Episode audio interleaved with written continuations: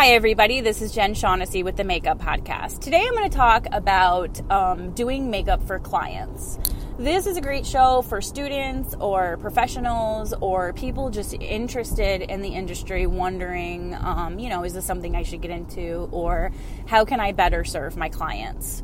One thing I will say is, regardless of how skilled you are and how much makeup you have, you will retain most of your clientele. Actually, 85% of your clientele will be retained based on their experience. Only 15% of that is skill. So you could be the best makeup artist in the world, but if you are a horrible person to be around, or you're a disaster and everything is messy, and the cus- the client has a terrible experience, they're not going to come back regardless of how good you are. So you want to make sure that everything is pleasant. You want all of your brushes clean. Everything should be organized. A good idea is to have a clean placemat on your working station to place their products on, and the brushes that you're going to use on them. Um, it doesn't hurt to wipe it down in front of them so it's nice and clean and they can see that it's been cleaned. Um, or at least if they have that smell and they know it's clean, they're going to be more comfortable than if you're working out of your kit and it's super messy and they're just watching you struggle with setting up for them. So that's the first thing. Make sure your workstation is clean. If you don't have a placemat, um, you can always pull out clean paper towels and set it on paper towels, or you can use the salon towels as long as there's no stains on them from hair color. That's something that you could do too. All of your brushes should have been previously cleaned before your client gets in your chair, unless you're doing back to back appointments and your previous appointment ran late and they are in a rush to get in your chair. Um, they don't mind seeing you clean the brushes. It is a good opportunity for you to discuss how to clean brushes. And that's also an opportunity for you to upsell a brush cleaner, adding more service dollars onto your service and then also you know a, a, commission if you're working in a salon that provides commission or if you are an independent um, booth renter then it's just more money in your pocket so I highly recommend that you have brush cleaner for sale. One of my favorite brands is Japonesque. It's easily attainable by independent contractors and freelancers. It's not a huge buy in for your minimum, and it's not a huge buy in for um, your replenishing orders. So that's a brand to look into, Japonesque. Um, they make a couple different kinds of brush cleaners. One is a spray one is a spray with a rose scent, which, if you're super sensitive to fragrances, um, maybe it's not the best idea for you. There's also a solid brush cleaner, which is good for the kabuki brushes. So I usually spray the kabuki brushes, like the flat top foundation brush, first, um, wipe it down, then wipe it in the solid brush cleaner, and then wipe it out again. So that's that's another tip for you. You know, have products available instead of bullshitting about like daily life and what's going on in the world and celebrity gossip. You should really be talking about products. You are a professional. They're coming to you because they want to learn about makeup even though they're just sitting in your chair for an appointment. They want to talk about makeup. They want to talk about how to do their makeup better. So, the, like I said, these are great opportunities for you. Number one, you're educating them. When they retain information from you and they learn from you, they're more likely to come back to you to get more. Adding to a great experience, adding to customer retention, and keeping those clients in your chair as opposed to going to someone else's chair. So, once your brushes are clean and you're ready to rock and roll and do the appointment, you want to talk about where they're going. What are you wearing? Where are you going to? Do you know what the lighting is going to be like? Do you know how you want your makeup to look? If they don't know how they want their makeup to look, you could ask more intriguing questions like, okay, well, how do you normally wear your makeup? Is that something you want to do tonight? Because I can do that, but I would recommend that we go a little bit darker, a little bit heavier, so that in photos it shows up better, and so that in the dark it shows up better. If they have no idea, show them some pictures you know if they're if they're really really natural when it comes to makeup especially event night where they're going to be really anxious and self-conscious about how they look is not usually the best night to push boundaries really far. You may be able to, you know, get them comfortably to try a darker lip color or darker blush color, a little bit darker than the eyes. But I wouldn't do anything super dramatic unless they're specifically asking for that because it might throw them over the edge and it might make them really uncomfortable and self conscious all night long. So, those are things to think about in terms of like how their personality is, how comfortable they are switching out of their comfort zone, and um, other options for how you can change their makeup.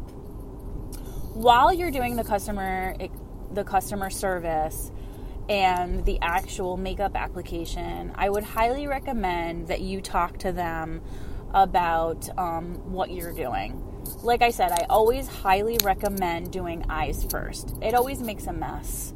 And if you're a creative person, you don't need the restriction of having to be clean. So, you know, throw that eyeshadow on there, clean up underneath the eyes. Then, you know, when you're done with the eyes, then you can move forward into the concealer and complexion application unless they have something wrong with their skin and they say to you that they want their face done first if you're noticing that they have some skin issues, that's a good opportunity to ask them, you know, is everything okay? Are you having any allergic reactions to anything? Do you know that certain products bother your skin? Because you definitely don't want to put that on them if they are, or if they notice that something is irritating them.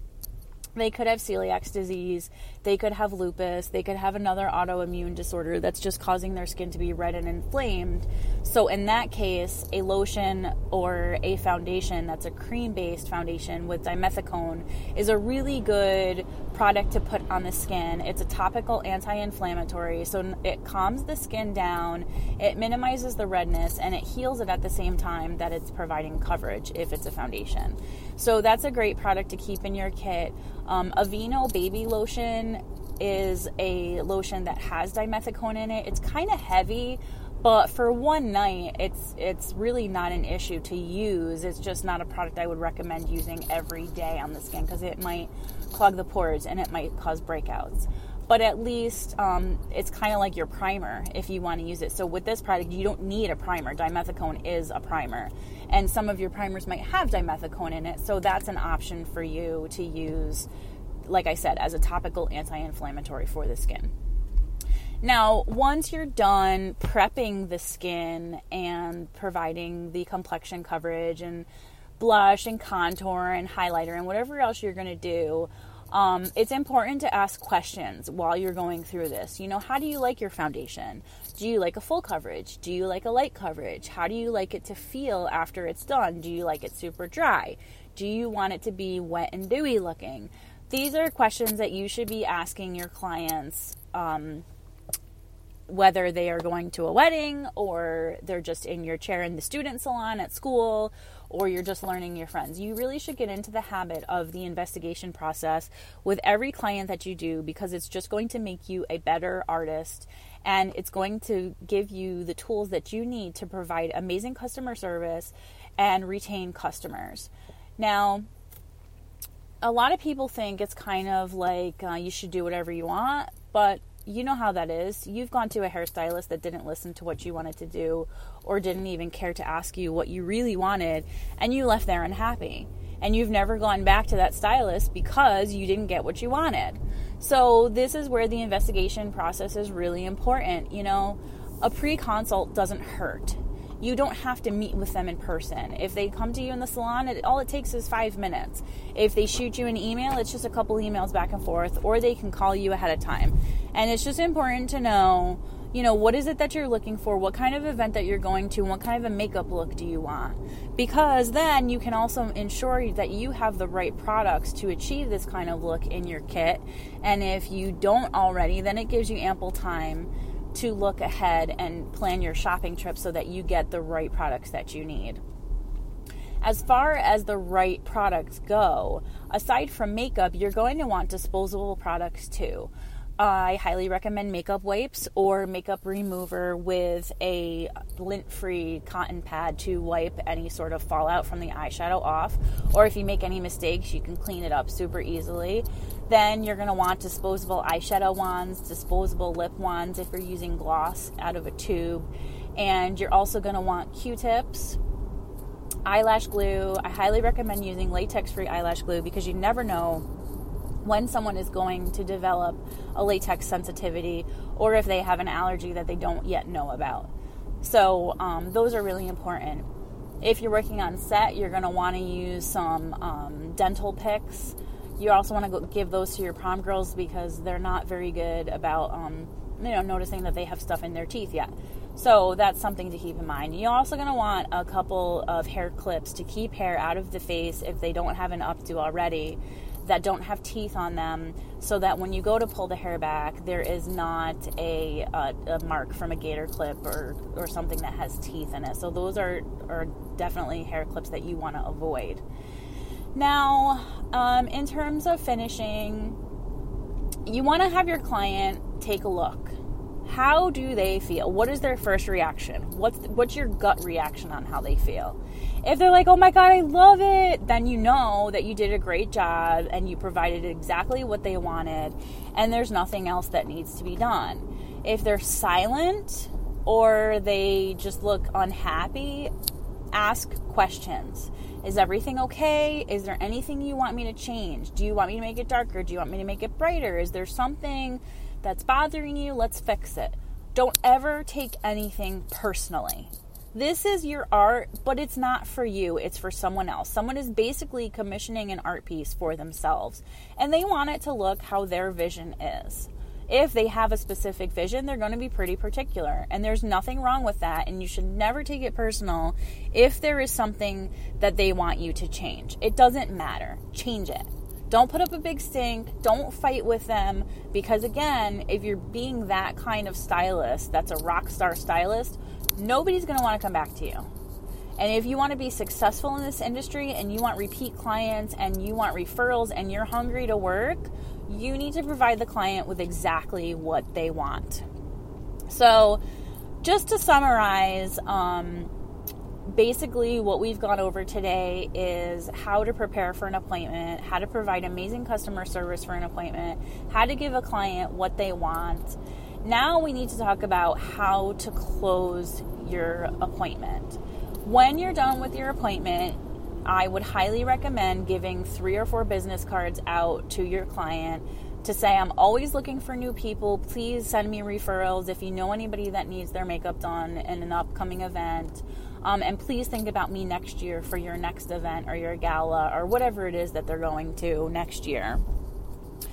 Um, you could start a referral program. Some salons love to do that, some salons don't. So it's really up to you and your salon manager how you feel about a referral program. If someone is sending you 10 to 20 clients, I would definitely recommend giving them a free makeup appointment um, because it's definitely worth it um, you could take $10 off of every service for every person they send to you. That's not a bad idea either. So when you put, um, when you give them their cards, just write their first name on it. That way you know when they come back to you, when the referrals come back to you, you know who they came from. So that's pretty much it for today. Um, we can get into how to organize yourself, how to book, how to price at another time. That will be a follow up podcast that I do.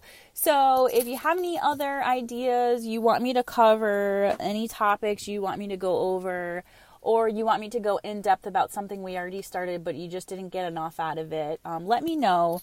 I'm always available to chat on Instagram at Jen Shaughnessy Makeup. I have an email address and a website, jenshaughnessy.com and jenshaughnessy at gmail.com.